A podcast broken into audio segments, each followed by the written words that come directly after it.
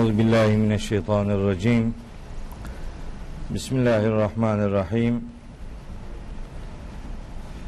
Elhamdülillahi rabbil alamin. Ve salatu ve selamu ala Resulina Muhammedin ve ala alihi ve ashabihi ve men tebi'ahu bi ihsanin ila yevmiddin. Değerli kardeşlerim, hepinizi selamların en güzeliyle, Allah'ın selamı ile selamlıyorum.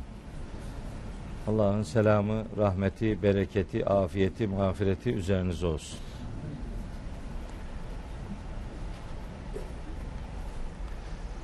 Bugün inşallah bir önceki derste başladığımız sadece üç başlığını sizlere aktarabildiğim Kur'an'ı anlamada metodumuz nedir? Nasıl bir okuma takip ediyoruz? O noktada belirlediğim 10 tane konu başlığımız var. Onların 3 tanesini aktarmıştım. Kalan 7 tanesiyle bugünkü derste sizlere düşüncelerimi, metodumu aktarmaya gayret edeceğim inşallah. Sözün en başında Rabbim bana söyleyeceklerimi doğru söyleyebilmeyi lütfeylesin. Size de dinleyeceklerinizi doğru dinlemeyi, doğru anlamayı ve sonra da hayatınıza aktarabilmeyi nasip ve müyesser eylesin. Evet, Kur'an'ı anlamak gibi çok iddialı, bir o kadar da haysiyetli bir meşguliyetle yüz yüzeyiz. Doğru iş yapmak, Allah'ın kelamını doğru anlama noktasında bir çaba ortaya koyacağız. Onun için bir metodumuz olmalıydı. O metodu eğer doğruysa diğer kardeşlerimizin de paylaşmasını elbette istiyoruz. O itibarla biraz sesli düşünmüş oluyoruz. Ne arzuyu, hangi arzuyu, ne düzeyde, nasıl gerçekleştireceğimizi birlikte konuşuyoruz. Onunla ilgili kararımızı, kanaatimizi birlikte şekillendiriyoruz. Geçen ders sizlere Kur'an'ı anlamada metodumuzun üç maddesini beyan etmiştim. Birer cümleyle ders kopuk olmasın diye öncekiyle bu ders arasındaki irtibatımız sağlansın diye o ilk üç maddeyi bir daha sizlere tekrar etmek istiyorum. Biz okulda ders verirken de böyle yaparız. Bir önceki dersi şöyle iki dakikada bir özetleriz. Ondan sonraki dersle bir irtibat sağlansın diye. Bir de dersin sonunda o gün anlattığımızı bir daha özetleriz. Bazı öğrenciler der ki hocam yeter anladık artık. İşte yeter anladık diyen bir dahaki hafta o anladık o anladığını bir söyle bana deyince unutmuşum diyor. İşte tekrarlamazsanız unutursunuz diyorum ben de. Kardeşlerimin belki tekrarlamaya fırsatı olmaz. Ben tekrar edeyim diyorum. Ben tekrar edince de maksat inşallah hasıl olur.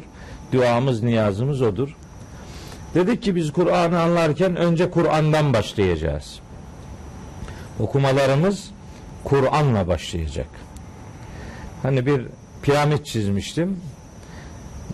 Şeklen çok şık görünen bir piramidin aslında tersine çevrilmesi gerektiğini beyan etmiştim. Zirvede Kur'an'ı görmek görüntü olarak hoş olsa da pratik hayata aktarımı bakımından çok sıkıntılı idi. Önce Kur'an'dan başlamak sonra diğerlerini okumaya gayret etmek gibi bir metodumuz var demiştim. İkincisinde Kur'an'ı Kur'an'la anlamak. Yani Hud suresinin birinci ayetini Fussilet suresinin üçüncü ayetini esas alarak Kur'an'ı Kur'an'ın tefsir ettiğini, Kur'an'ı Kur'an'ın tafsil ettiğini, bu anlamıyla Kur'an'ın hem müfesser bir kitap olduğunu hem müfessir bir kitap olduğunu beyan etmiştim. Kur'an'ın mübin oluşunu da hem apaçık kitap hem açıklayıcı kitap kimliğiyle sizlere aktarmaya gayret etmiştim. Üçüncü başlıkta da Kur'an'ı doğru anlayabilmek için surelerin iniş sırasını bilmenin hayati bir önem arz ettiğini beyan etmiştim. Mekki ve Medeni sure ayrımını bilmezse bir adam hangi surenin Mekke'de, hangi surenin Medine'de kimleri muhatap aldığını, hangi kavramları nasıl kullandığını, usulünün, metodunun ne olduğunu bilmezsek işte bir de örnek vermiştim. Cihat kavramı üzerinden bir örnek vermiştim. Mekki surelerdeki cihat kelimesine medeni surelerdeki manayı verirseniz o ayetlerin anlaşılamayacağını ya da yanlış anlaşılacağını ifade etmiş ve metodumuzun ilk üç maddesini öylece sizlere aktarmıştım. Şimdi dördüncü madde ile başlayacak ve inşallah 10 maddeye bunu bugün nasipse tamamlayacağız. Bizim Samsun'daki Dostler'deki kardeşlerimiz ben dersin başında işte bugün inşallah 6 ayet 7 ayet filan okuyacağız dediğimde hepsi birden gülerler. Yani derler ki hiç yalandan 6 ayet deyip durma bir tane okursak elhamdülillah. Gerçekten de öyle oluyor. Orada şimdi biz Fatır suresini okuyoruz. Samsun'da Dostler'de. Ee, 11. ayeti okuyordum. Bu hafta değil de bir önceki hafta.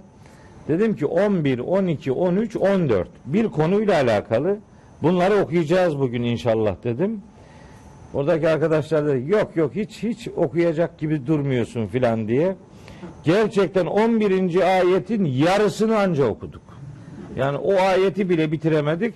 Fakat Kur'an'ı Kur'an'la anlamaya çalıştığımız için mesela o derste yaklaşık 60 küsür ayet okuduk.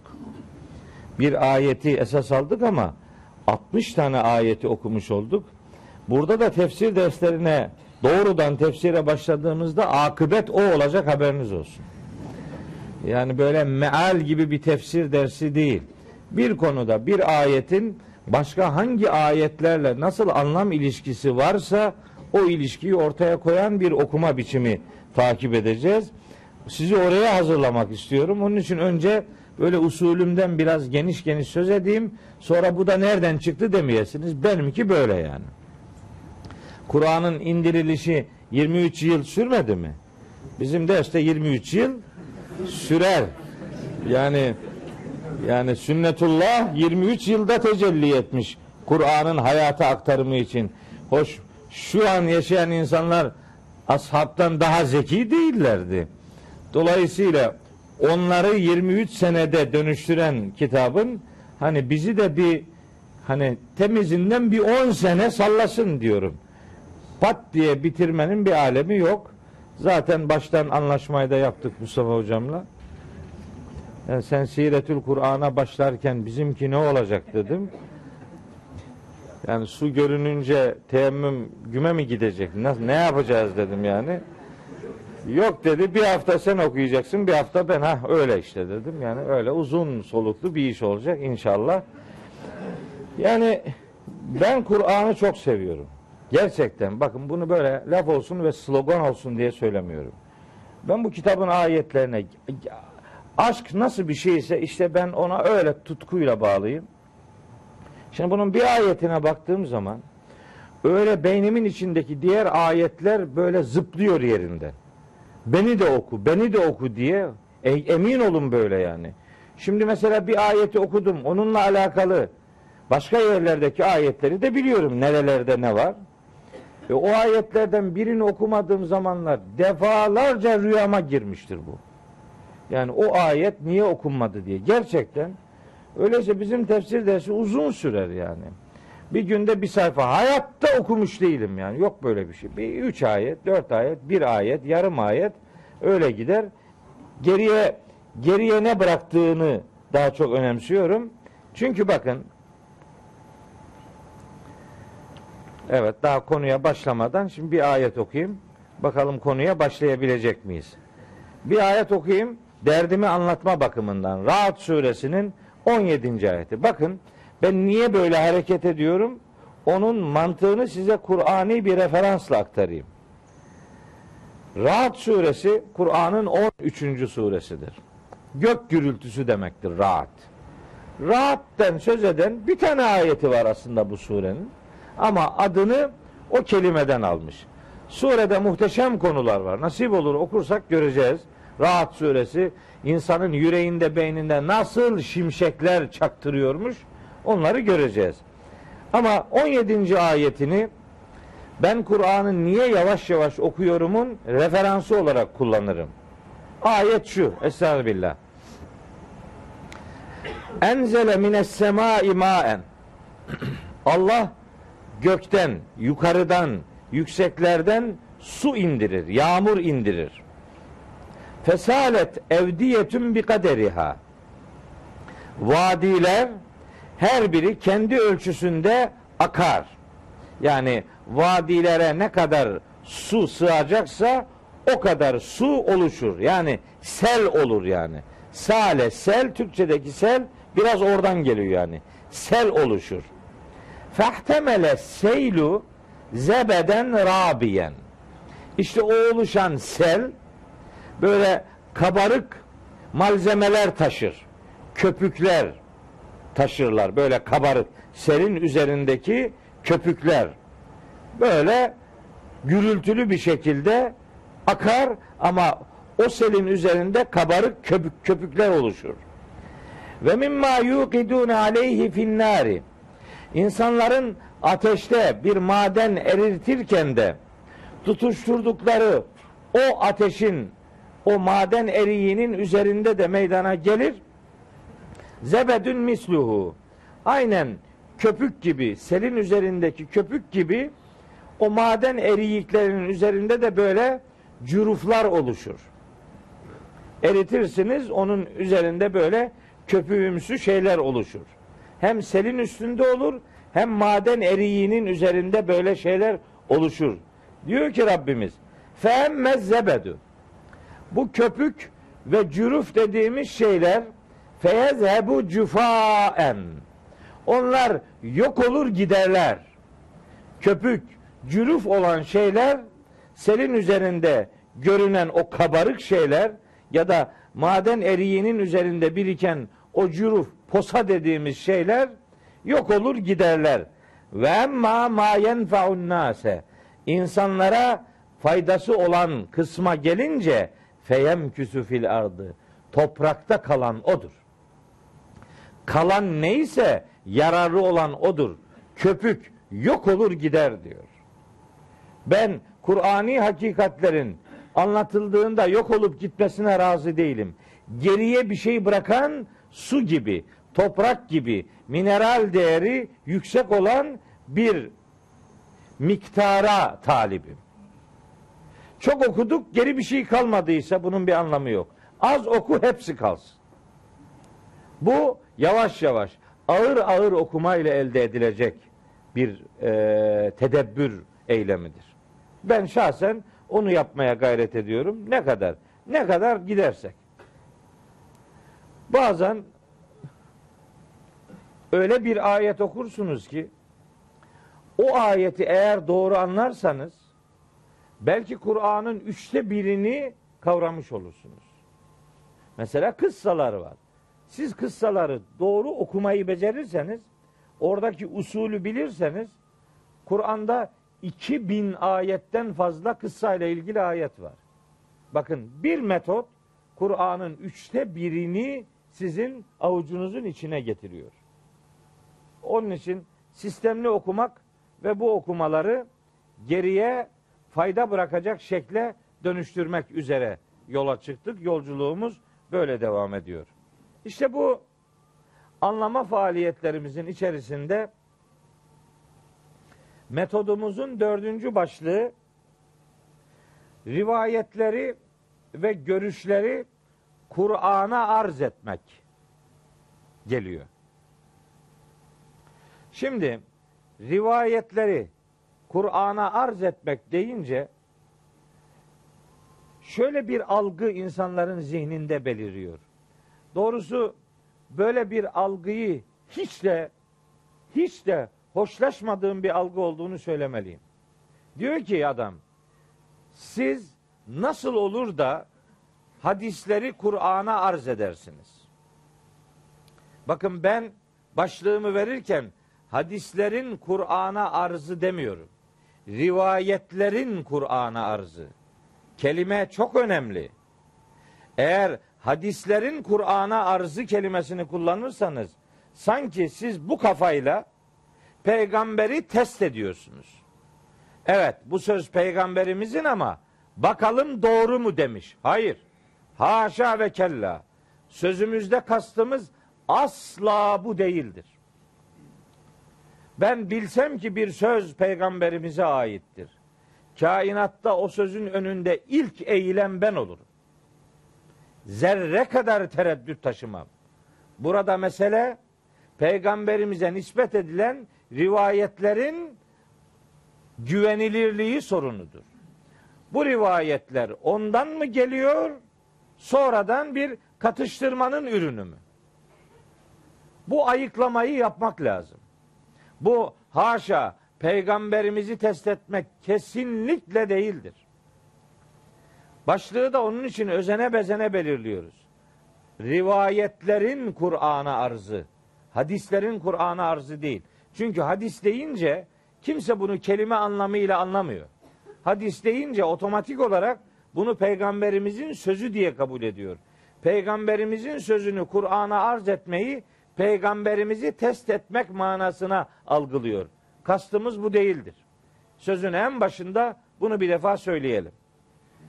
Peki rivayetleri Kur'an'a arz etmeyle ilgili bu bizi bu noktada hareketlendiren saik nedir? Biz niye böyle bir şey yapıyoruz? Önce şunu söyleyeyim. Bir rivayet var bu konuda. Ben bu rivayeti kendime rehber edinmiş bir adam. İmam Şafii'nin Er Risale adlı eserinde geçiyor. Başka yerlerde de var. Rivayet şu. Efendimiz'e nispet ediliyor. Buyuruyor ki Efendimiz sallallahu aleyhi ve sellem Ma ca'eküm anni fe'ariduhu ala kitabillahi fema vafakahu ene kultuhu ve ma halefehu lem ekulhu. Rivayet bu. Manasını vereyim. Size benden bir şey geldiğinde o gelen şeyi Allah'ın kitabına arz edin. Size benden bana nispet edilerek bir bilgi ulaşırsa eğer o bilgiyi Allah'ın kitabına yani Kur'an'a arz edin, sunun. Eğer o bilgi Kur'an'a uygun ise onu ben demişimdir. Yok, o bilgi Kur'an'a aykırıysa onu ben dememişimdir. Benim usulüm budur kardeşim. Bir rivayetle karşılaştığım zaman ben bunu Allah'ın kitabıyla yan yana getiririm. Eğer Allah'ın kitabına uygunsa bu söz Efendimizin sözüdür başım gözüm üstüne. Yok bu kitaba aykırıysa Kur'an-ı Kerim'e ilgili rivayet bu sözü peygamberimiz söylemiş olamaz der ve o söze karşı mesafeli durur. Şimdi bu rivayeti İmam Şafii'nin Er Risale adlı eserinde var dedim. Bu rivayeti nakledenlerin bazıları ya da bu rivayetle ilgili konuşanların bir kısmı bu rivayet uydurmadır diyorlar. Şimdi böyle acayip şeyler var. Şimdi birinin yüzde yüz sarıldığı şeye öbürü pat diye uydurma diyebiliyor. Genelde takım uydurma deyince herkes onun uydurma olduğunu zannediyor. Ama başka taraftan başka bir rivayete çok da sakat bir rivayet olabilir. Ona takım sarılıyorsa o mütevatir gibi lanse ediliyor. Ben bir sözün savunucularının sayısının kabarıklığına bakarak sözün doğruluğu noktasında bir kanaat sahibi olmam. Bir kişi olabilir, doğruyu o söylüyordur. Çok kenarda bucakta kalmış bir rivayet olabilir. Aslında sahih olan belki de odur. Çünkü kalabalık hakikatın ölçüsü olmaz. Yok böyle bir şey. Ben şimdi bir çırpıda size 10 tane ayet okurum. Kalabalıklar hakikatın ölçüsü olmaz noktasında. Teberrüken bir tane söyleyeyim. En'am suresinin 116. ayeti. Buyuruyor ki Rabbimiz Estağfirullah. Evet En'am 116. Ve in tuti' eksera men fil ardı yudilluke an sebilillah. Sen eğer yeryüzündekilerin çoğunluğuna itaat edersen seni Allah'ın yolundan şaşırtırlar, saptırırlar. Çoğunluk öyle diyor diye böyle bir hakikat ölçüsü olamaz. Evet, sayının iri olması sözün iyi olmasını gerektirmez. Böyle bir ölçümüz yok. Allah'a hamdolsun ki kelimelerine, harflerine varıncaya kadar sapa sağlam bize nakledilmiş Kitabullah önümüzde duruyor. Peygamberimize nispet edilen rivayetler Kur'an'a arz edilir. Kur'an'la uygunsa sözler başımızın tacıdır. Ama Kur'an'a aykırıysa bu sözleri peygamberimiz söylemiş olamaz der ve o rivayetlere karşı mesafeli dururuz. Olanı budur. Yaptığımız bu. Diyorlar ki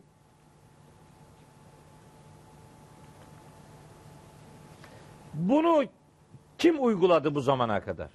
Böyle bir metodu uygulayan var mı? Var. Hem de çok önemli bir isim var. Anadolu Müslümanlarının büyük çoğunluğunun peşinden gittiği bizim de imamımız olan mezhep imamı İmam-ı Azam. Ben Hanefi mezhebindenim. Bana soruyorlar işte mezhebin nedir? Hanefi rahatladın mı? Yani ne oldu yani şimdi takımı söyleyince ne oluyor yani? Yani nüfus kağıdını gösterdin geç. Öyle mi pasaport? Böyle değil ki. Allah pasaportlara bakmıyor, amellere bakıyor. Bir sürü gümrük kapıları var. Müminin suresinde sayıyor. 11 tane gümrük kapısından geçeceksin. Amellerin varsa geçersin. Ameller adamı adam eder. Sloganlar değil. Tabi Hanefiyim. Ben de Hanefiyim ya. Ben aynı beraber namaz kılıyoruz. Bir gün Samsun'da ilahiyatta ders verirken işte mezheplerden söz ettim.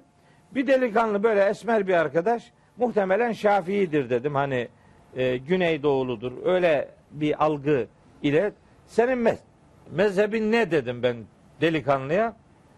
Ne dedi biliyor musunuz? Ben mezhepsizim dedi. Aferin dedim. Yani bir büyük bir ideal bu. Helal olsun. Mezhepsiz demek. Ben işimi Kur'an'dan ve sahih sünnetten kendim görüyorum. Başkasının tercümanlığına ihtiyacım yok demek. Helal olsun dedim. Ama dedim Kur'an'ı biliyor musun? Anladım ki slogan atıyor yani. Bir şey yok. Sadece gürültü. Sen Kur'an-ı Kerim'i biliyor musun? Hafız mısın dedim. Yok. Arapça biliyor musun? Yok. Mesela namazla ilgili 10 tane ayet okuyabilir misin? Yok. Hacla ilgili yok. Ha, bana iki rekat namaz nasıl kılıyorsun onu bir tarif eder misin dedi. İki rekat namaz bir kıl dedim bakalım. Önce abdestlidir. Al sonra iki rekat kıl. Bir abdest aldı yani tarif etti. Bir de iki rekat namaz kıldı. Dedim ki desene Hanefiyim yalandan ne artistlik yapıyorsun. Tam İmam-ı Azam'ın tarif ettiği gibi kılıyorsun. Ben mezhepsizim. Binmişsin Samsun'dan otobüse Trabzon'a gidiyor otobüs. Sen inadına otobüsün içinde geri döndün. Ben Sinop'a gideceğim. Yok. Bu o gidiyor. Sloganla olmaz bu iş. Sloganla değil. Bu bilgi ister, güç ister, donanım ister, efendim hay, hassasiyet ister yani. Öyle sloganlarla filan lafla peynir gemisi yürümüyor yani. Şimdi bu yolu kim ta, takip etmiş? İmam-ı Azam etmiş. Bakın harika bir örneği var burada. Onu size aktarayım. Bakalım gerçekten Hanefi mezhebine kim sadakatle sahipmiş görelim bakalım. Bakalım imamı kim takip ediyormuş? İmamı kim takip ediyormuş? İmamı kim arkasına takmış göreceğiz. İmam-ı Azam'a nispet edilen El Alim vel Müteallim diye bir eser var. Bu eserde İmam-ı Azam'a talebelerinin sorduğu sorular ve o sorulara imamın verdiği cevaplar var. Bu sorulardan biri şu. Talebesi diyor ki İmam-ı Azam'a zina eden bir müminin başından gömleğinin çıkarılması gibi imanı ondan çıkar. Böyle bir rivayet var diyorlar İmam-ı Azam'a talebesi. Bu rivayet güvenilir kaynaklardan geliyor. Şimdi bu güvenilir kaynaklar ifadesi önemli bir ifade.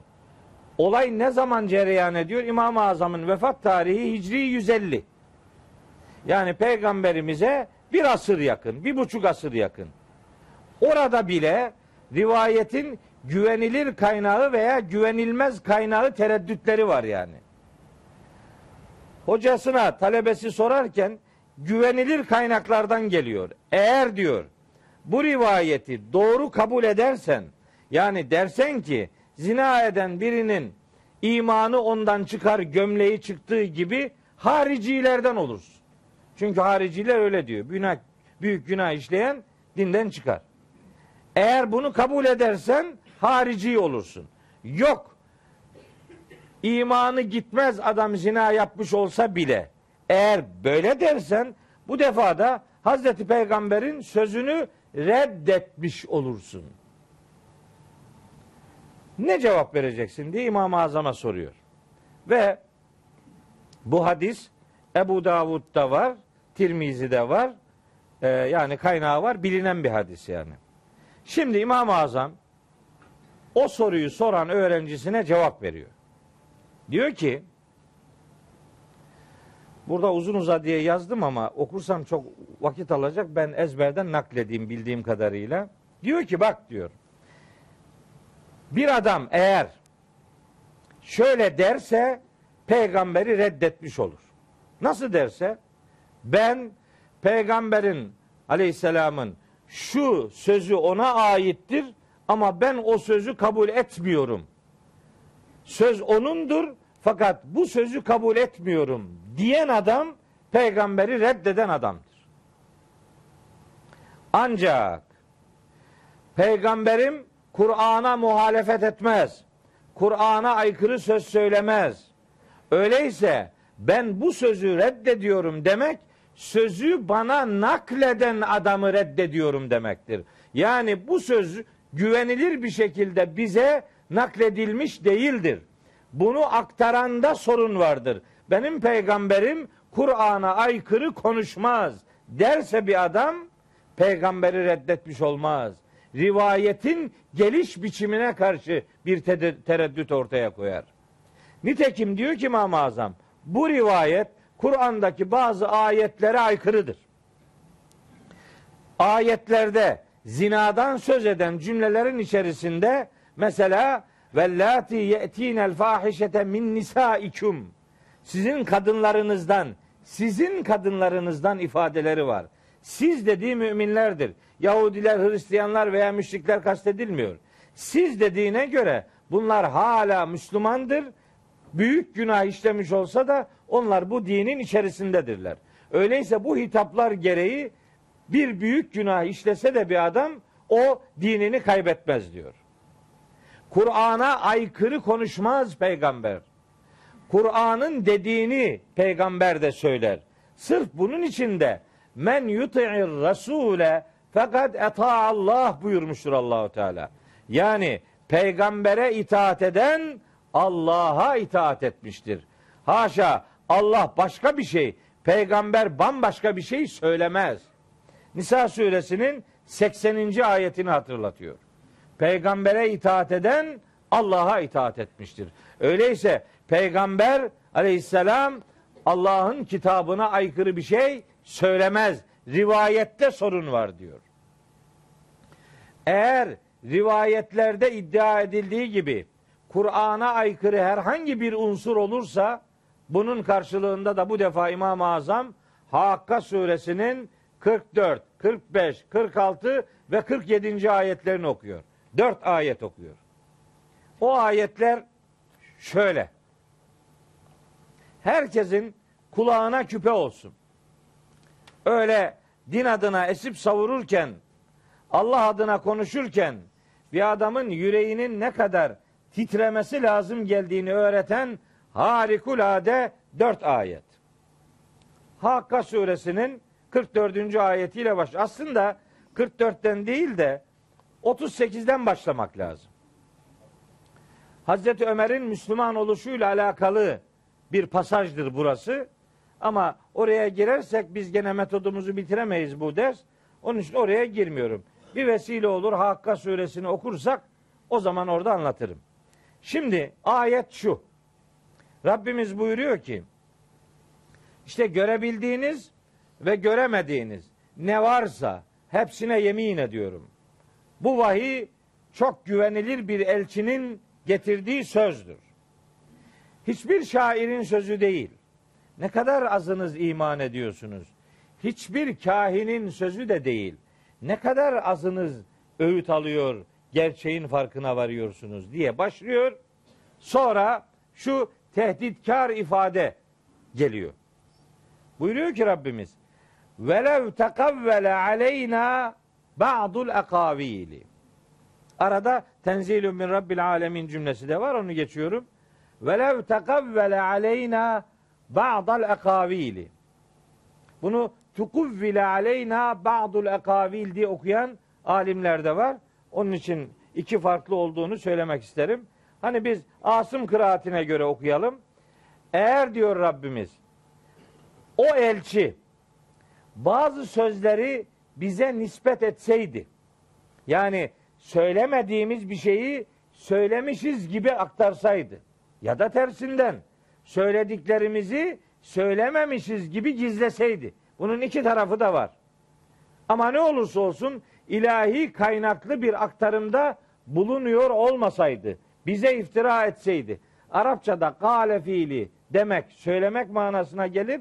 Tekavvele uydurmak manasına gelir. Tekavvül yani zar zor bir şey uydurmak demektir. Tefaül babı böyle zorluk manası veren bir babdır. Eğer bazı sözleri bize isnat etseydi, uydursaydı o elçi le'ehezna minhu bil yemini. Bu yaptığı işten dolayı onu sağ elinden güçlü bir şekilde yakalardık. Thümme lekata'na minhul vetine sonra da onun şah damarını keser parçalardık. Fema minküm min ehadin anhu hacizin sizin içinizden hiçbiriniz de buna engel olamazdınız diyor. İmam-ı Azam bu ayetleri okuyor. Yani Peygamber aleyhisselam Kur'an'a aykırı konuşmaz. Kur'an'a aykırı konuşan biri peygamber olamaz. Öyleyse bizim Kur'an sünnet bütünlüğü diye bir sevdamız vardır. Biz rivayetleri Kur'an'a arz ederiz. Kur'an'a arz ettiğimiz bu rivayetler bize güvenilirlikleri noktasında bilgi verirler. Rivayetlerin senetleriyle alakalı çalışmalar uzun uzadıya yapılmış ama metin tenkidi dediğimiz iş pek yapılmamıştır. Öyle olunca da rivayet denizinde yüzer olduk. Buna karşılık bazıları süpürüp almıştır, bazıları süpürüp atmıştır. Biz ne süpürüp alanlardan ne de süpürüp atanlardanız. Biz Kur'an'a uygun olanlar, Efendimizin sözüdür başımız gözümüz üstüne, Kur'an'a aykırı olanlar yanlış aktarılmışlardır. Eksik aktarılmışlardır. Bunlar bu aktarılış şekliyle peygamberimize ait olamazlar diyoruz ve onlara karşı mesafeli duruyoruz. Olanı budur. Bunun dışında kimsenin başka bir niyeti yoktur. Acizana uyguladığım metot budur. Tabi bu zor bir metottur onu da söyleyeyim. Çok zor bir iş bu iş. Niçin? Bunu yapabilmek için Kur'an'ı çok çok iyi bileceksiniz. Öyle on tane ayet bilmeyle olmaz bu iş. Öyle bin tane ayet bilmeyle de olmaz. 6236 ayeti Fatiha gibi bileceksiniz. Her ayetin başka hangi ayetlerle anlam ilişkisine sahip olduğunu bileceksiniz. Ayetlerle adeta konuşacaksınız.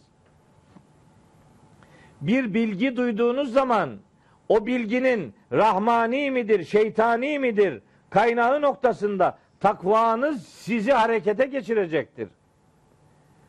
Araf suresi 201. ayette beyan buyurulduğu gibi innellezîne ettekav izâ messehum taifun mineşşeytani tezekkerû feizâhum mubsirûn.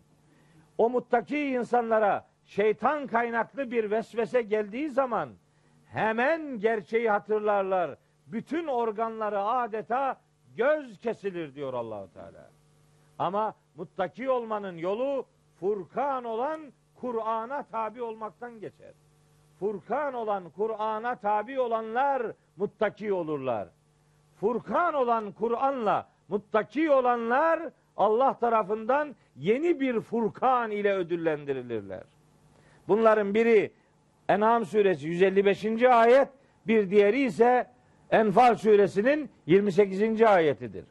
Furkanınız sizi muttaki yapmışsa o muttakiliğiniz yani Kur'an'la donanımlı hale gelişiniz sizi yeni bir Furkan sahibi yapar. Furkan demek doğruyu yanlıştan ayırt edebilme melekesi anlamına gelir. Ya eyyühellezine amenu in tettekullâhe yec'al leküm furkana. Siz Allah'a karşı muttaki olursanız, sorumluluğunuzu bilir, duyarlı davranırsanız Allah sizin için Furkan yaratır. Kur'an, Kur'anlaşan bir algınız olması lazım. Rivayetleri ya da görüşleri Kur'an'a arz edebilmek için. Zor bir yoldur ancak takip edilmesi gereken bir yoldur. Acizane ne kadar yapabiliyorsak yolumuz budur. Bununla uğraşıyoruz.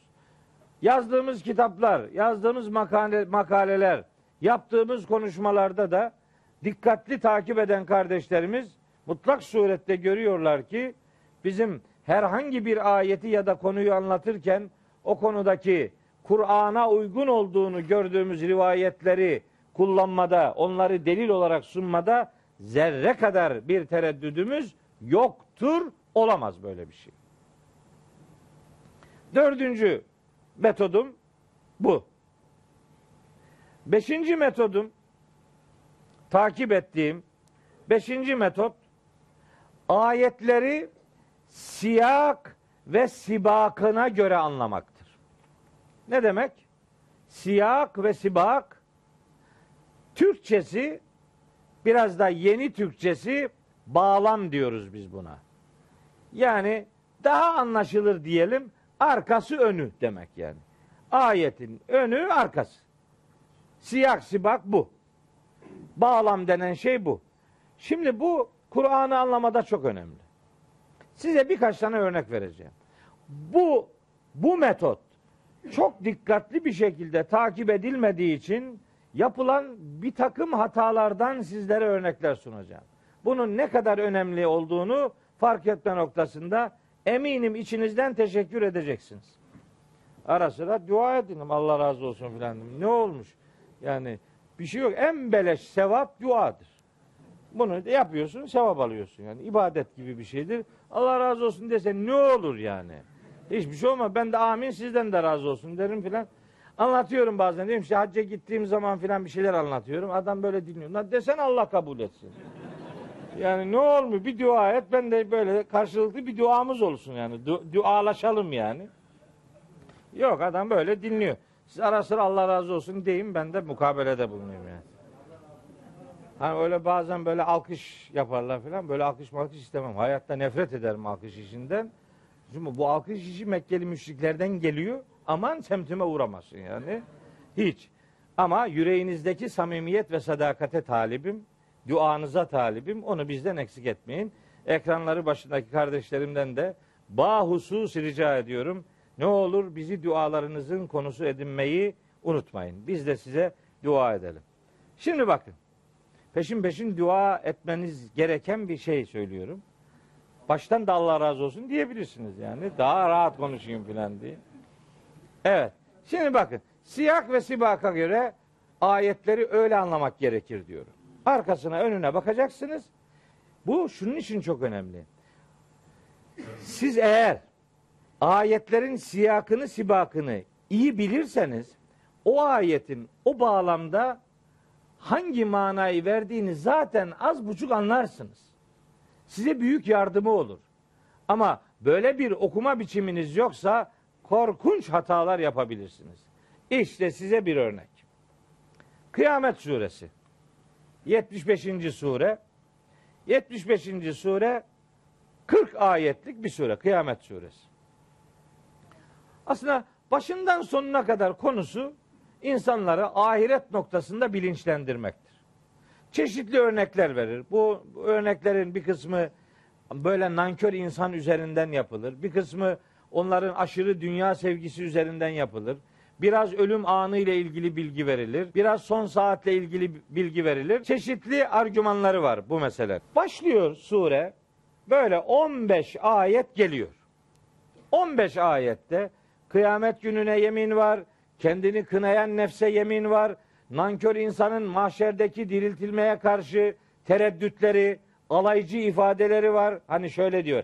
Eyahsebul insanu ellen necma'a izamehu yani onun kemiklerini bir araya toplayamayacağımızı mı zannediyor bu nankör insan? Bela hayır. Kadirine ala en nusevviye benane. Biz onların her birinin parmak uçlarını bile yeniden dizayn etmeye kadiriz. Bırak kemikleri dizmeyi. Parmak uçlarındaki o çizgileri yeniden tesviye etmeye, düzenlemeye kadiriz diye böyle geliyor. İşte bu adam yeselü eyyane yevmül kıyame kıyamet günü de ne zamanmış bir diye alay ediyor.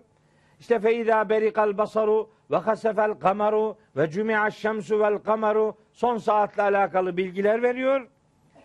Ondan sonra yunebbeul insanu yevme izin bima kaddeme ve akkar. O gün yani mahşer günü arada ayetler var hepsini okumuyorum.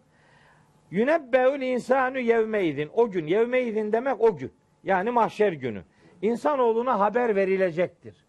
Neler haber verilecek? Bima kaddeme ve akkara. Dünyada hayır adına takdim ettiği ne varsa onlar, şer adına yaptığı ne varsa hepsi. Şöyle formüle edebiliriz. Yapması gerektiği halde yaptıkları, yapmaması gerektiği halde yapmadıkları. Tersinden yapması gerektiği halde yapmadıkları, yapmaması gerektiği halde yaptıkları. Yani neyse tekerleme oldu ama doğru kullandım. Ba- bazen bunda şaşırıyorum, hep karıştırıyorum ama bayağı doğru söyledim. Aynen hiç şey yok yani. Öyle özetledik işte. Ne oldu, ne var ne yok yani. Yaptı yapmadı. Hepsi adama haber verilecek. Nerede? Mahşer gününde. Konu şimdi mahşerdeki duruşmayı anlatıyor Allahu Teala. Belil insanu aslında insanoğlu ala nefsihi basiretun. Kendiyle alakalı bütün gerçekleri görecek orada. Belli zaten her şey. Ağzın konuşsa kaç yazar? Konuşmasa kaç yazar? Elin konuşuyor, ayağın konuşuyor, kulağın konuşuyor, gözün konuşuyor, derin konuşuyor. Efendim aklın inkar ediyor, dilin dile geliyor, dilin dilin, hücrelerin konuşuyor. Hiçbir şeyin gizli saklı kalma ihtimali yok. Bakın şimdi. Velev elqa meazirehu. Bazı mazeretler ortaya atmaya kalkışsa bile aslında gerçeği görüyor diyor Allahu Teala. Şimdi 15 ayet bu. 16. ayet şöyle başlıyor. La tuharrik bihi lisaneke lita'cele bih. Sakın ha onunla ilgili acele olsun diye dilini depreştirme. İnne aleyna cem'ahu ve Kur'anehu. Onu toplamak da, onu okumak da şimdi sadece bize aittir. Fe izâ qara'nâhu. Onu okuduğumuz zaman fettebi' Kur'anehu. Onun okunuşunu sen de takip et. Yani ne deniyor onu iyi izle. Sümme inne aleyna beyane. Sonra o okuduğumuz şeyin açıklamasını yapmak da bizim işimizdir diyor. Doğrudan ayetlerin kelime kelime tercümesi bu. Ne yaptılar biliyor musunuz? Açın bütün mealleri büyük çoğunlukla ama. Tercüme şu. 15 ayet geliyor. 16. ayette bir parantez açıyor. Diyor ki Ey Muhammed geliyor peygamberimize. Sakın vahyi acele almak için dilini depreştirme. Sanki peygamberimiz diliyle vahiy alıyormuş gibi. Sakın dilini depreştirme vahyi almak için. E onu toplamak da, onu okumak da bizim iş. Nereden topluyor vahyi? Vahiy bir yerlerden mi toplanıyor, geliyor yani? Dağınık bir şey mi var? Kim topluyor? Vahyin dağınıklığı yok ki toplamasından söz edilsin. Feyda karanahu. Biz onu okuduğumuz zaman fettebi Kur'anehu. Sen okunuşuna tabi ol. E sümme inne aleyna beyane. Sonra da onun açıklamasını biz yapacağız. Sanki açık değil de. Sanki anlaşılmıyor. Önce kendisi geliyor, sonra bir de açıklaması geliyor. Ya yok kardeşim. Nereden buraya peygamberimizi soktun ya? Burada peygamberimizle alakalı bir şey yok ki. Konu başından itibaren mahşerdeki nankör bir adamın yargılama esnasında durumun felaketini gördüğü için bazı mazeretler ileri sürmeye gayret keşlik gösterince Allahu Teala onu uyarıyor. Dilini depreştirme şimdi. Burası konuşma yeri değil diyor Allahu Teala. Şimdi bakın ne var biliyor musunuz? Başka ayetler var. Kardeşim bu konuda başka ayetleri bilmeden olmaz bu.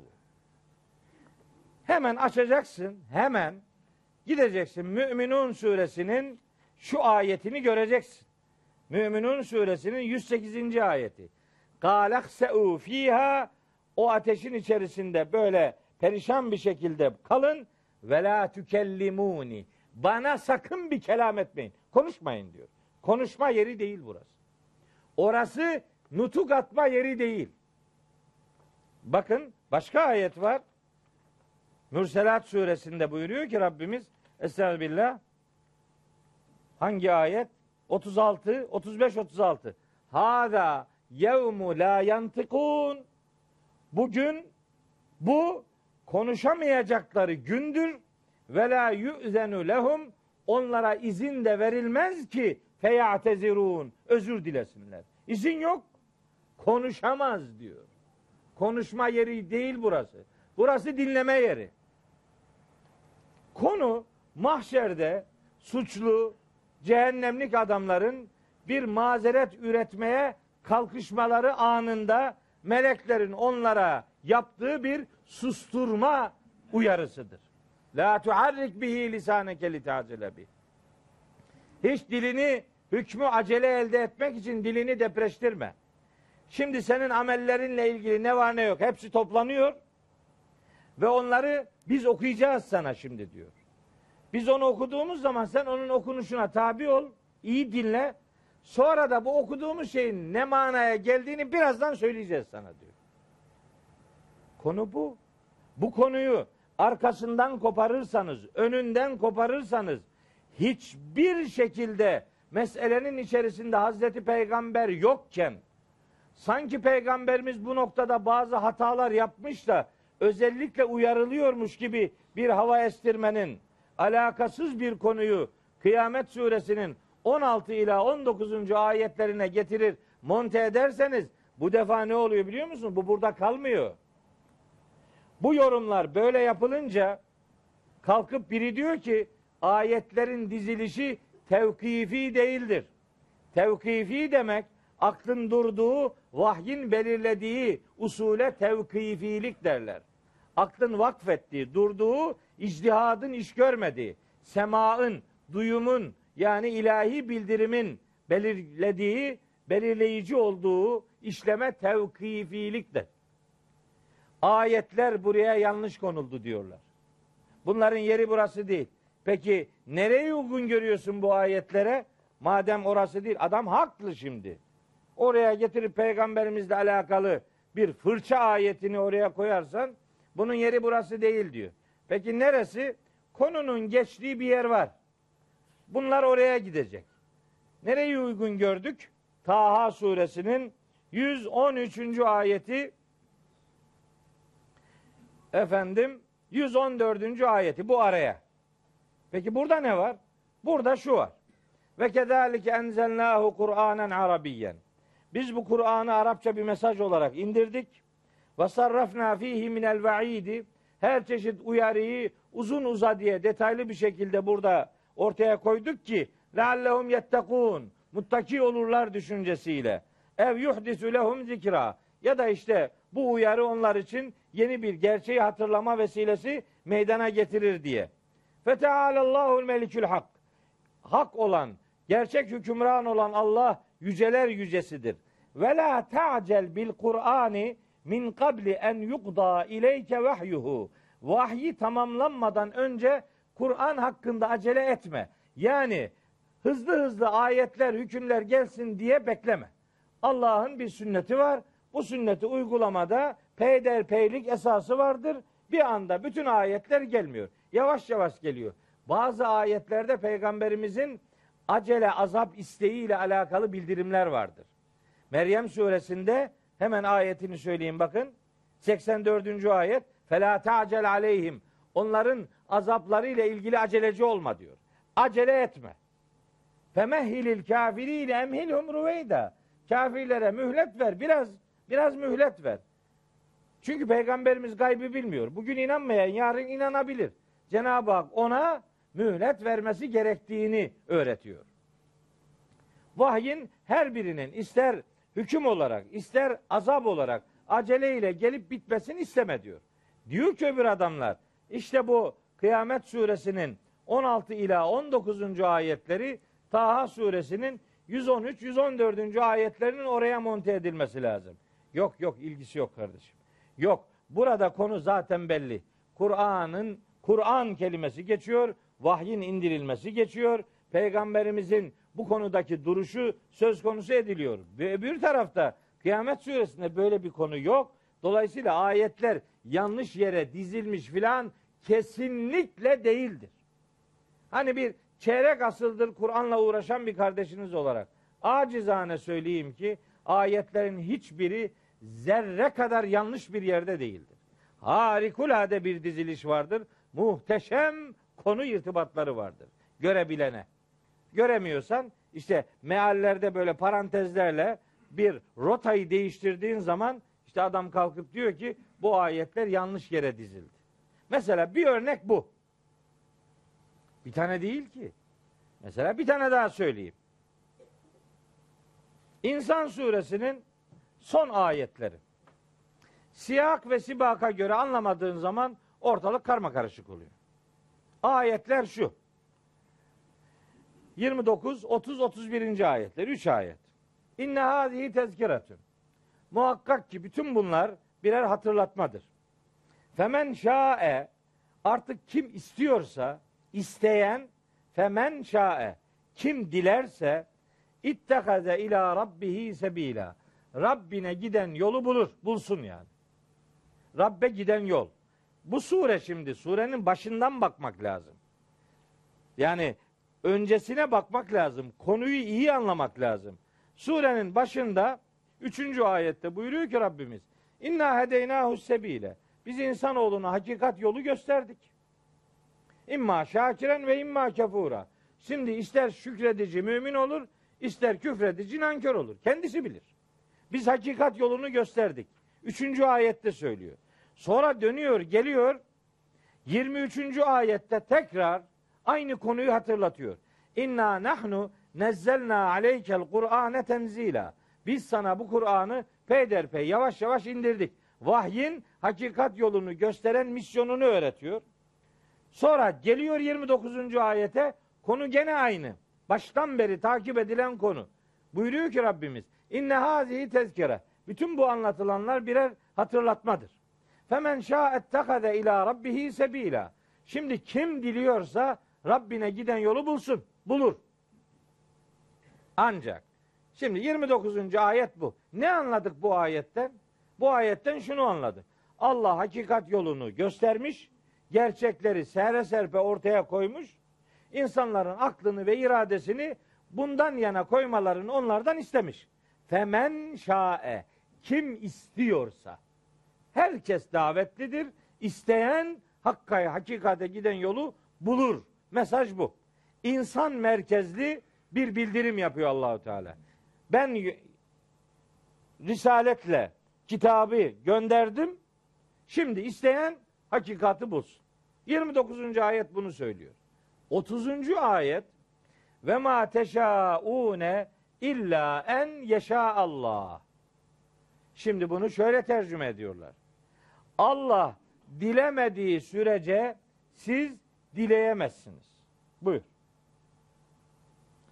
E be kardeşim dilemiş ya diyor ya 29. ayette. İnne hâzihi tezkiretün. Bak bunları indirdik. 23. ayette diyor ya inna nahnu nezzelna aleykel Kur'ane tenzile indirdik diyor. Üçüncü ayette diyor ya inna hedeynahu sebile imma şakiren ve imma kefura. Daha ne desin?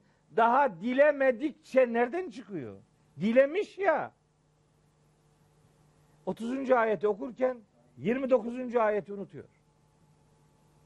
Bu ayetin tercümesi ve ma teşaune illa en yeşa Allah. Siz bu öğütlerden yararlanır iseniz yani Rabbe giden yolu tutarsanız böylece Allah'ın istediğini istemiş olursunuz. Zaten Allah'ın istediği bu. Bunu istemiş olursunuz. Hala daha hiçbir şey yapılmamış gibi Allah dilemedikçe siz dileyemezsiniz. Bu tercüme sağlam, sağlıklı bir tercüme değil. Böylece insanlar hidayet ve dalaleti kendi üzerlerinden atıyorlar, ilahi kadere terk ediyorlar. Allah dilemedi, ne yapalım? Bizim ofta öyle derler. Bizim oralarda para toplarsınız, adam para vermez. Vermez. Cebinde akrep var. Her yerde böyledir. Bazılarının cebinde yılan da var. Hiç yani elini aşağı indiremiyor filan. Böyle bir acayip bir durum var. Söylem şu. Ne etsin Allah nesip etmedi ona vermeyi. Ha? Gördün mü? Ne oldu şimdi? Allah hem nesip etmiyor hem de ver diyor. Nasıl verecek adam? Böylece vermemenin faturası Allah'a kesiliyor. Böyle olur mu? Böyle mi yani bu iş? Bunu nasıl buraya evirirsin kardeş? Cenab-ı Hak önce ikram etmeyecek, ihsan etmeyecek, imkan vermeyecek, sonra da isteyecek. Olur mu böyle bir şey canım? Elbette olmaz. Bu doğru bir yaklaşım değildir. Şimdi 31'i okuyalım. Bitmedi ki. Devam ediyor. Şimdi 29'da başka, 30'da başka, 31'de bambaşka. 31. Yudhilu men yeşâ'u fi rahmetihi. Allah dilediğini rahmetine koyar. Buyur.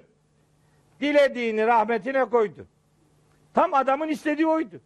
Yani sen beni rahmetine zaten koymayı dilemedin. Yapacak bir şey yok. Kim Allah'ın iradesine karşı bir şey yapabilir? Beni böyle murad etmedin yapacak bir şey yok. Rahmetine de dilediğini koydum bitti. Peki ondan sonra son cümleye bakın. Ve zalimine zalimlere gelince eadde lehum azaben elima. Onlar için elem verici bir azap hazırlamıştır. Peki demeyecek mi bu zalim? Zalim olmak benim iradem değil kaderimdi. Beni niye yaktın şimdi derse ne olacak? Kardeş, ez zalim kelimesi zulmü kendisi tercih eden adam demektir. Zalim ismi fail kalıbındadır. Zulmü tercih eden adam manasına gelir. Burada zulmü tercih etmek nasıl kula nispet ediliyorsa bir önceki cümlede rahmeti istemek de kula nispet edilmelidir. Yudhilu men yeşâ'u fi rahmetihi. Allah isteyeni rahmetine koyar. İstediğini değil, isteyeni rahmetine koyar.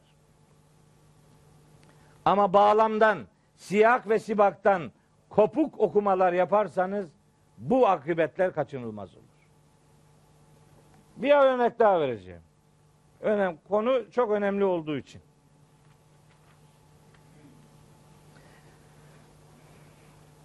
Böyle yüzümüz gerilmesin yani. Böyle bazı sert konuşuyoruz işte filan. Ee, lisede okuyorum bir, bir dakikalık bir şey anlatayım bir rahatlayalım. Bağırıp duruyoruz millete fırça atar gibi. Yok yok bizim ses tonumuz böyle yani. Rahmetlik babam da böyle bağırır. Babam vaaz ederken düşünürsün ki kıyamet kopuyor yani. Öyle bağırdı rahmetlik babam. Bizde genetik bu. Başka bir sebep yok yani. Hiç başka kimseye bir garezimiz yok yani. Sesli düşünüyoruz o kadar yani. Lisede okuyorum. Tarih dersinde öğretmen geldi. Çok aksi bir arkadaşımız vardı. Ben de onun yanında otururdum. Sınıf başkanıyım ben. Aksiyle yan yanayız. Ben sınıfa girer girmez onun adını gürültü yapanlar olarak hemen tahtaya yazardım. Yani denemeye gerek yok. Belli. Durmaz yani. Hemen başlayacak. Gelir gelmez yazardım. Nail. Tamam. Şimdi geldi bir gün öğretmen. Çok da sert bir öğretmen. Gürültü kıyamet kopuyor. Başkan kim gürültü yapıyor? Nail dedim. Yani zaten belli. Yani, yani ortalık karma karışık. Nail'e dedi ki bir dahaki ders konuyu sen anlatacaksın. Nail'de ne kitap var ne defter var. Hiçbir şey yok. Ertesi gün geldi. Gene yan yana oturuyoruz. Dedi ki kalk Nail anlat konuyu. Nail nereden kitap yok ki. Dedi bana ki Mehmet neresiydi dedi konu. Ben de o konunun cümlenin birinci birinci cümlesini söyledim ona. Dedim şu. Onu şimdi bir iki kere tekrarladı yanımda kalktı tahtaya. Hoca çok sert vuruyor yani dayak atıyor. Yani kalkmıyorum falan deme öyle imkan yok. Kalktı tahtaya şimdi o cümleyi söyledi. Bir defa söyledi. Şöyle biraz durdu aynı cümleyi bir daha söyledi. Biraz daha durdu cümleyi bir daha söyledi. Başka bir şey bilmiyor ki zaten hepsi o. Hoca dedi ki aşağı gitsene aynı şeyi ne tekrarlayıp duruyorsun. Olmaz hocam dedi bu cümle çok önemli. Bu cümlede bir ders geçmesi lazım dedi filan. O sert hoca yaklaşık bir ay bizim sınıfa derse gelemedi. Geliyor kapıya Nail'i görüyor gülüyor gidiyor. Kurtardık dersten. Yani şimdi konu çok önemli. Yani geçemeyiz bu maddeyi. Bu beşinci madde önemli. Onun için yani bir örnek. Şimdi Hac suresinin 15. ayeti var. Aslında onun örneğini vermek istiyorum ama oraya girersem orada kalacağız. O başka bir vesileyle o örneği vereyim de daha tartışmalı başka bir örnek var onu vereyim. Çok belirlediğim örnekler vardı. Yaklaşık 20 tane ama 3-4 tanesini size söyleyeyim. Bakın nasıl bir örnek bu. Bağlamdan koparırsanız neler oluyor bakın. Meryem suresinin 71. ayeti. Meryem suresi 71. Meryem suresi ha buradan bazı kardeşlerimiz diyor ki hocam surenin adını söylüyorsun ama biz onu bulana kadar helak oluyoruz. İniş resmi sıralamada numarasını da söyle. 17. sure. İsra suresi on, öyle başlık belirlemek lazım. Şimdi İsra başlıktır. İsra 17. Öyle başlık belirleyeceksin ki sonrası iyi gelsin. İsra 17. Benim imam surelerimden biridir. 17'den sonra bir keyif var 18, bir Meryem var 19. 17 İsra, 20 Taha. Ben öyle kodlamışım kafamda. Bu Meryem suresi 19. surenin 71. ayeti. Ayetin metni ve meali şöyle. Estağfirullah. Ve in minküm illa variduha kana ala rabbike hatmen makdiyya. İçinizden hiç kimse yoktur ki oraya girecek olmasın. Yani hepiniz oraya dediği cehennem. Hepiniz cehenneme mutlaka gireceksiniz. Şimdi mutlaka manası veriyorum. Çünkü cümlede in ve illa edatları varsa burada bir vurgulu mana var demektir. Yani bunun istisnası yok demek. Burada kimden söz ediliyorsa hepsi aynı akıbeti yaşayacaklar demektir. Ve in minküm illa variduha. İçinizden her biriniz oraya mutlaka uğrayacaksınız. Cehenneme.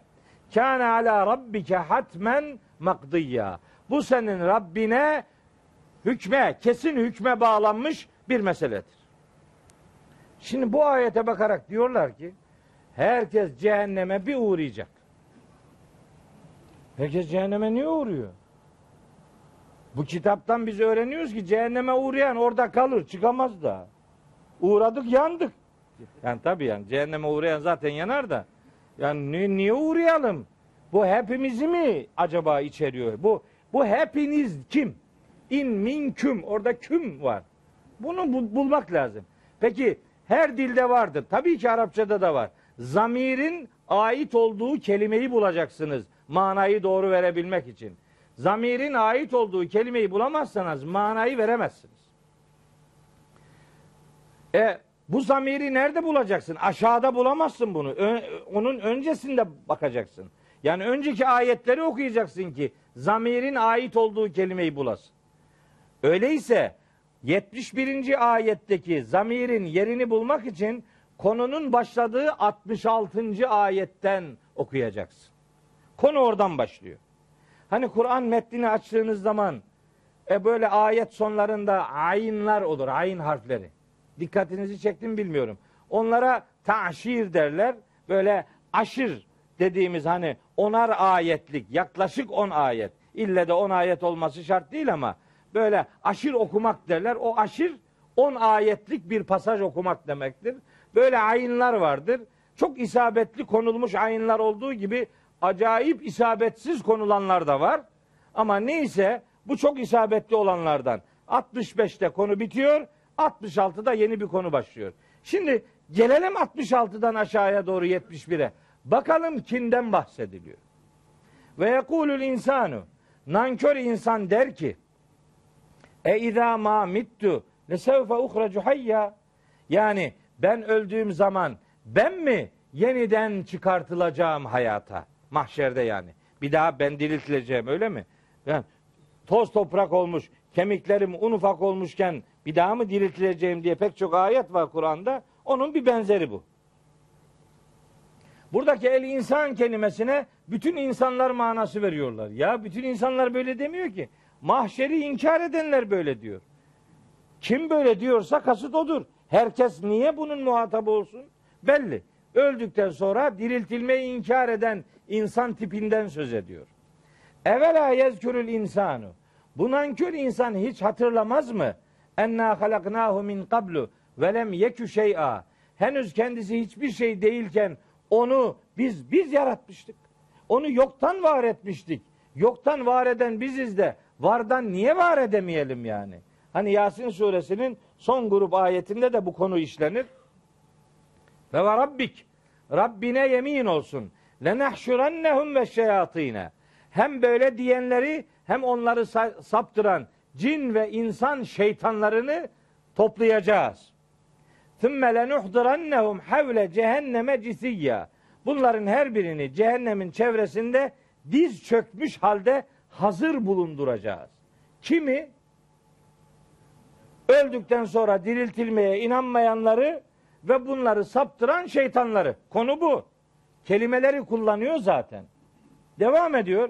ثُمَّ لَنَنْزِعَنَّ min kulli şiatin eyyuhum eşeddu aler rahmani itiyya. Sonra da bu her grubun içinden Rahman'a karşı en azgın kimse onları şöyle bir kenara çekeceğiz diyor. Onlar ayrı. Bak bak şimdi bir ayette aklıma geldi. Onlar ayrı. Bunlar ayrı işi öyle öyle ciddi bir iş ki isterseniz bu ayetleri okuyayım sonra öbürünü hatırlatayım.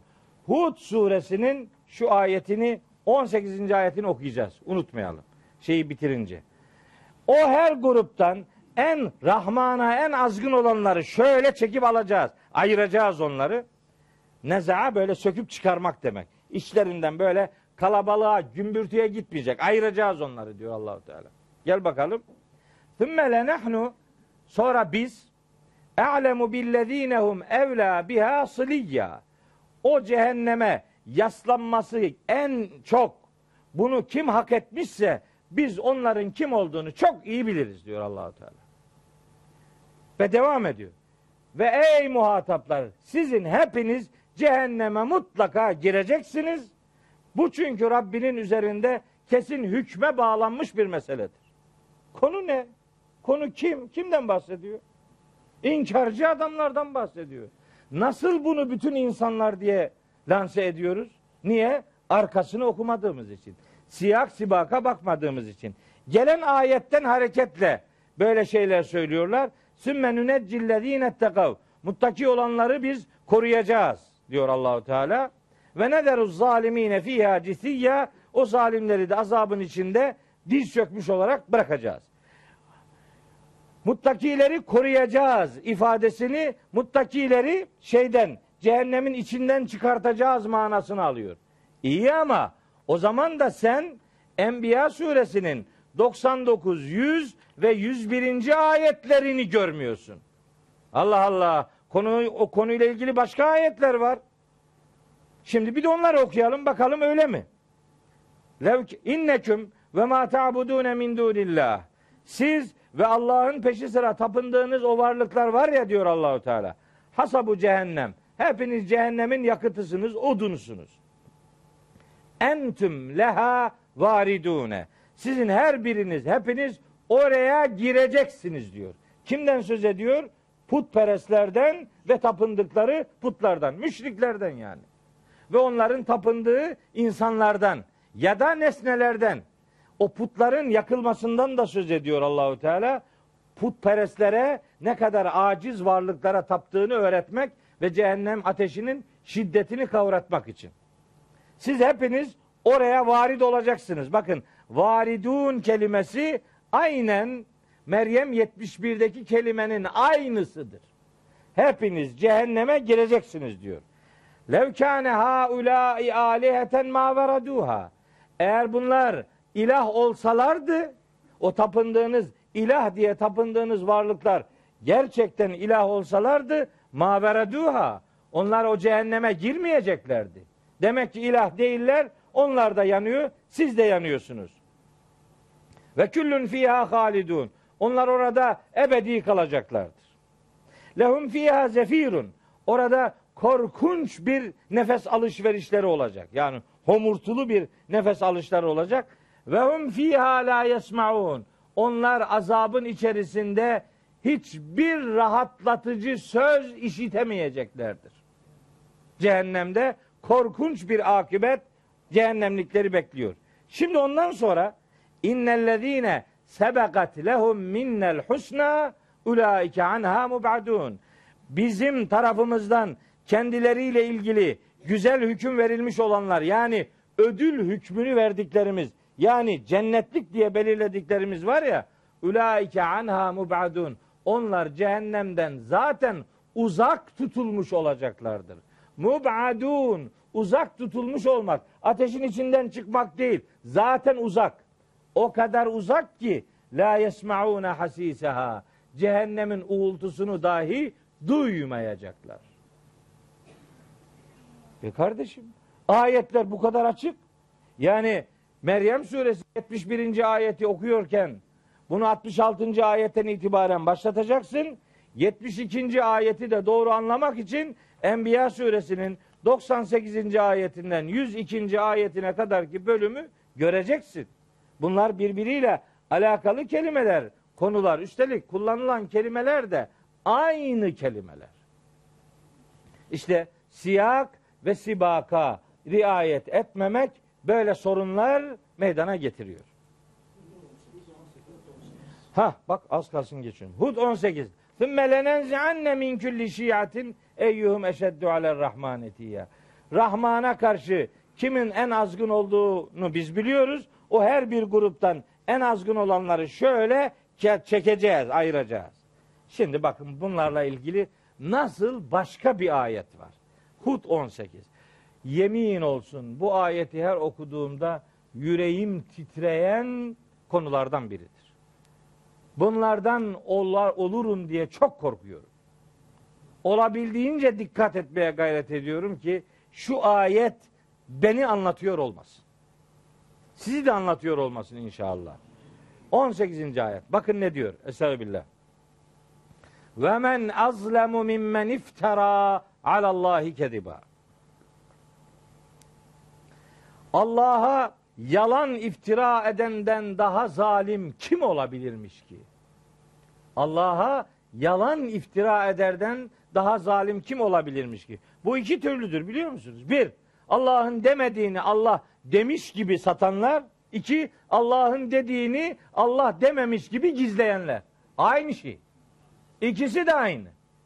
Dediğini gizleyenler, demediğini demiş gibi satanlar. İftiranın ikisi de böyledir yani. Şimdi bu zalimler, bu en zalimler var ya, ulaike işte bunlar yu'radun ala rabbihim. Bunlar Rablerine arz olunacaklar. Allah'ın demediğini demiş gibi iftira edenler. Allah'a iftira edenler Allah'a arz olunacaklar, sunulacaklar. Mahşer hayatı yedi aşamadan meydana gelir. Ha, e, iyi çalıştığım bir konudur. Yedi aşaması vardır. Diriltilme, toplanma, Allah'a sunulma, bilgilendirilme, sorgulanma, de, yargılama, değerlendirme ve cennete ya da cehenneme sevk. Yedi aşama. İşte burada Allah'a arz olma. Üçüncü aşama. Ulaike yu'radun ala rabbihim. Bu Allah'a iftira edenler Rablerine arz olunacaklar. Ve yekulul eşhadu. Mahşerin şahitleri diyecekler ki mahşerin şahitleri kim? Bir, melekler. iki peygamberler. Melekler ve peygamberler bu adamlarla ilgili diyecekler ki ha ula illezine kezebu ala rabbihim. İşte bunlar var ya ey Rabbimiz işte bunlar Rablerine yalan iftira eden adamlardır. Bunlar ayrı bir yargılamaya tabi tutulacaklar. Allah'a yalan isnat edenler meleklerin ve peygamberlerin şahitliğiyle işte Rabbimize yalan isnat edenler işte bu adamlar. Ela dikkat edin lanetullahi ala zalimin. Allah'ın laneti işte bu zalimlerin üzerine olsun. Ki ellezine yasuddun an sebilillah. İnsanları Allah'ın yolundan engelleyenler bunlardır ve yebğûneha iveca Allah'ın yolunu eğri büğrü gösterenler işte bu adamlardır. Nasıl bir uyarı görebiliyor musunuz? Öyle günlerce, saatlerce, aylarca, yıllarca Allah'ın demediğini Allah demiş gibi satanların nasıl bir akıbet beklediğini tahayyül etmemiz gerekmiyor mu? Ne korkunç bir şey. Yargılamada sıradan bir muameleye tabi tutulmayacaksın. Ayrıcalıklı bir muamelen olacak ve rezil rüsva edileceksin. Haberin olsun kardeş. Evet. Siyah sibakla ilgili başka örnekler de var. Onları geçiyorum. Altı. Sadece bir teknik konu olarak söyleyip geçeceğim. Çünkü 10-12 dakikamız kaldı. Diğerlerini bir daha bölmek istemiyorum. Bu konuyu bir daha şey yapmak istemiyorum. Artık girelim meselelere. Bunlar da mesele. Değil mi? Ne kadar güzel ayetler okuduk şimdi Allah için yani. Dolayısıyla yani konu hala başlamadı mı? Hala Allah razı olsun demiyorsunuz. Uyar uyar gene helak olduk. Böyle dinliyorsunuz. E neyse yüreğinizden diyorsunuz. Hadi kabul. Amin. Şimdi altıncı konu kelimelerin ve edatların vücuh özelliğine riayet etmek. Bu çok önemli. Kur'an-ı Kerim Ahmet'in, Mehmet'in yazdığı düz bir metin değildir kardeşim. Kur'an-ı Kerim Allah'ın kelamıdır. Bunda kullanılan her cümle, her kelime ve her edat çok anlamlılık gibi bir özelliğin muhatabıdır. Öyle kelimeler vardır ki pek çok anlamı vardır. O kelimenin her geçtiği yerde bir tane anlamını ararsanız yanılırsınız. Bağlama göre, konunun siyakına, sibakına göre kelimeler anlam kazanırlar. Bunu sırası gelecek. Hani bunun uzun yıllar çalışarak bir kitabını yazdım. E, biliyorsunuzdur Kur'an-ı Kerim'de çok anlamlılık diye. E, 606 tane kelimeyi ve 25 tane edatı Kur'an-ı Kerim'de teker teker sayarak bunlar nerede ne manaya geliyorları bulmaya gayret ettim. Çok uğraştım. Gene de uğraşıyorum. Çünkü Kur'an'ı anlamada bu mesele çok hayati bir mesele. Not almıştım ki iman, küfür, salat, zekat ve necim kavramları bu beş kavramı hiç olmazsa örneklendireyim ama bunları örneklendirmeye vaktim yok. Bir tanesini söylemek istiyorum. Bir tanesiyle yetineyim. Hangisi olsun? En azı olan necim kelimesi olsun. Salat diyorsunuz. Salat en kalabalık olan. Onunla girersek çıkamayız. Necim. Şimdi necim kelimesi nedir? Yıldız. Nerede? Her yerde. Değil. Her yerde yıldız değil. Her yerde yıldız dedim mi olmaz bu. Şimdi bakın. Üç tane ayet okuyacağım size. Necim kelimesinin çok anlamlılığı ile alakalı. Bunlardan bir tanesi Vaka suresinin 75. ayet. Orada şöyle geçiyor kelime. Çoğul kalıpta geliyor. Estağfirullah. Rabbimiz buyuruyor ki Fela uksimu bimevaki'in nücumi. Yemin ediyorum yıldızların mevkilerine. Tercüme budur genellikle. Büyük çoğunlukla tercümeler böyle yapılır. Peki yıldızların yerleri ne yani? Yıldızların yerlerine yemin ne demek yani? Bunu kimse anlamıyor. Anlamıyoruz yani. Geliyoruz Necm suresinin ilk ayetine orada ve necmi idâ heva battığı zaman yıldıza yemin olsun diyoruz. Necm kelimesi geçiyor. Batan yıldıza niye yemin edilirse artık. Hani doğan yıldız olsa anlarım da bu bat. Bir kısmı da diyor kayan yıldıza. Kaydı kaydı ne yani? Yani niye yemin ediyoruz buna yani? Ne ne ne manası var bunun? Şimdi bakın. Bir de Tarık suresinde Necm var. Orada Necmi Sakıp diye geçiyor. Ve semai ve tarik ve ma edrake met tarik en necmü sakıp. Orada da en necim kelimesi var. Bir tane de Rahman suresinin 5. ayetinde 6. ayetinde ve necmu ve şeceru yescudani. Bir de orada var. Şimdi bu ayetlerdeki necim kelimeleri başka ayetlerde de var tabi. E, örnek olsun diye bunları söylüyorum. Her birine yıldız dediğiniz zaman bu iş bitmez. Niye? Çünkü Vaka suresi 75. ayet ve Kur'an'daki bütün yemin ifadeleri burada bir derste usul dersleriyle başlayacağımızı söyledim. Bir derste yemin konusunu işleyeceğim. Bak bakın nasıl bir teknik var. Şu kadarını söyleyeyim şimdilik. Yemin cümlesi her neye yeminle alakalıysa yeminden sonraki cümlenin onunla ilgisi vardır. Yani diyelim ki Allah, diyelim ki bardağa yemin ediyorsa bileceksin ki konu sudur yani. Allah eğer bilgisayara yemin ediyorsa konu klavyedir mesela yani. Böyle bir şey yani. Kameraya yemin ediyorsa konu işte televizyondur yani. Çekimdir. Yemin edilen şeyle yemin sonrasının anlam ilişkisi vardır. Bu ilişkiyi görmezseniz yeminlere yanlış mana verirsiniz. Şimdi burada vaka 75. ayette yıldızların yerlerinden söz edilmiyor. Niye? Devam eden ayetlerde buyuruyor ki Yüce Allah. İnnehu o le Kur'anun kerimun. Çok değerli bir Kur'an'dır. O ne? O dedi. O diye başlıyor. O diye başlamaz. Bunun onun ne olduğunu bulmak lazım. Geleceksiniz geriye doğru kelimesini bulacaksınız bunu. İşte onun hu zamirinin gittiği yer aslında mevaki'in nücumun yani konumudur. Mevaki'in nücum necim kelimesinin manalarından biri de vahiy demektir. Vahyin peyderpey gelmesine tencimul Kur'an derler. Kur'an'ın peyderpey inmesine, indirilmesine tencim kelimesi kullanılır. Necim vahiy parçacıkları manasına gelir. Necim kelimesinin yıldız manasıyla Kur'an manasının konu irtibatı da yıldızlar nasıl karanlığı deler, aydınlık getirirlerse vahiy de cehalet karanlıklarını aydınlığa dönüştürme misyonuyla buluşturulur. Onun için necmin anlamlarından biri de vahiydir. La uksimu be mevaki'in nucum. Vahiylerin yer ettiği gönüllere Allah yemin ediyor. Vahiylerin, vahiy parçacıklarının gelip yerleştiği beyinlere, gönüllere, kalplere, mevkilere yemin olsun ki işte o yüreğinize aldığınız bu vahiy aslında çok değerli bir sözdür. Fi kitabin meknunin saklı bir kitaptadır.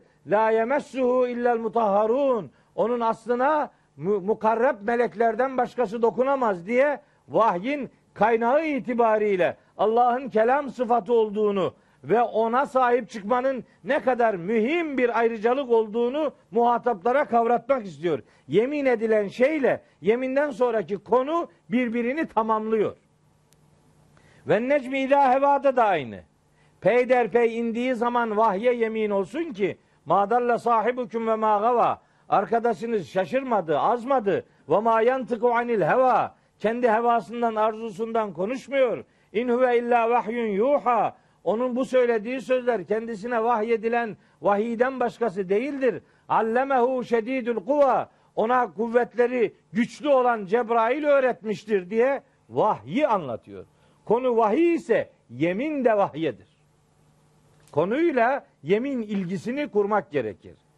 Buradaki necim kelimeleri hem Vakıa 75'te hem Necim 1'de hem Tarık suresinin başındaki o necim kelimeleri vahiy demektir. Ama necim kelimesinin yıldız manası da var. Dolu. Ama bu kelimenin bir manası daha var. O da Rahman suresi 6. ayetteki. Bakın 5. ayet. Eşşemsu vel kameru bi husbanin Güneş ve ay bir hesaba göre varlıklarını devam ettirirler. Ve necmu ve şeceru yescudani gövdesiz bitkiler, otlar ve gövdeli bitkiler, ağaçlar Allah'a secde ederler. En necmu gövdesiz bitki demektir. Her gördüğün yerde necme yıldız manası veremezsin. Çünkü o ayetten önceki eşşemsü kelimesi konunun yıldız boyutunu zaten içeriyor. Oradaki en necmu gövdesiz bitki demektir. Bu konunun adı tefsir usulünde vücuh ve nezairdir. İşleyeceğimiz konulardan biri de budur. İnşallah o detayları sizlere o derslerde inşallah hatırlatacağım.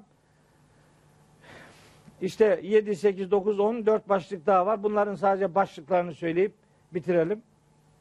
Yapacak bir şey yok. Ben böyle işte baştan dedim zaten. Benim gibi adam 7 tane konu başlığı bitmez bu. Ee, öyle oldu ama böyle bitiriyoruz sayalım. Yedinci konu başlığım. Ayetleri sebep sonuç ilişkisi içinde anlamak. Ayetler arasındaki sebep sonuç ilişkisini göremezseniz sonuca sebep, sebebe sonuç der ve Kitabullah'ın manasını öldürürsünüz. Öyle değil mi? İnnellezine keferu sevaun aleyhim e enzertehum em lem tunzirhum la yu'minun hatamallahu ala kulubihim ve ala semihim. Tercüme. Kafir olanları uyarıp uyarmaman birdir. iman etmezler. Çünkü Allah onların kalplerini mühürlemiştir. Ne orada? Çünkü nerede var? Li ennallaha diye bir şey yok ki. Niye? Çünkü adam sebebi sonuç, sonucu sebep yaptığının farkında değil. Böylece insan iradesini sıfıra çıkardığını görmüyor. Halbuki kafir olanlar, Kur'an'ın hiçbir yerinde kafir yapılanlar diye bir ifade yoktur. Kafir olur adam. İman eder. Kimse iman ettirilmez. Kafir olanları uyarıp uyarmaman birdir inanmazlar. Onlar kafir olup inanmadıkları için, sebep bu olduğu için Hatemallahu ala kulubihim. Allah onların kalplerini mühürlemiştir. Sebep sonuç ilişkisini görmek Kur'an'ı anlamada vazgeçilmez bir konudur. İşte Araf suresi 179. ayet vardı. Böyle harika bir ayet.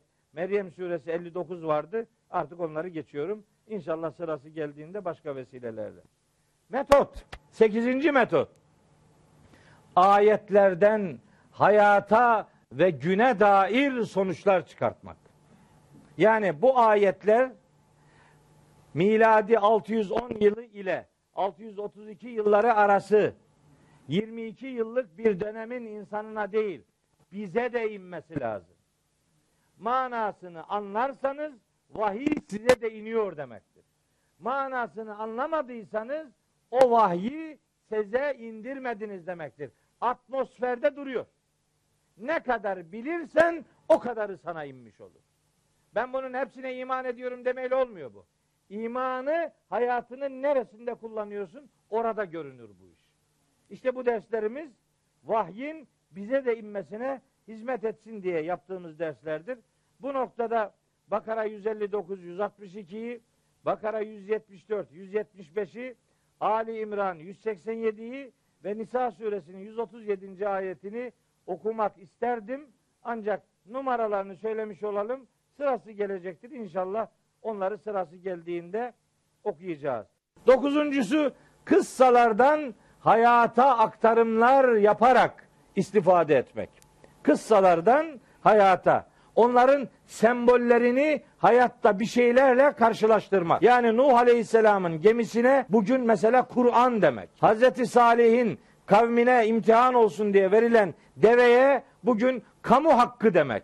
Allah'ın hakkı, hayvan hakkı, kul hakkı, ekolojik duyarlılık demek gibi. Efendim Hazreti Adem'in duruşuyla meleklerin secdesini düşünerek bilen insanlara bilmeyenler boyun eğerler sonucunu çıkartmak gibi mesela. Siz kıssalardaki bir meseleyi sembol olarak alırsınız.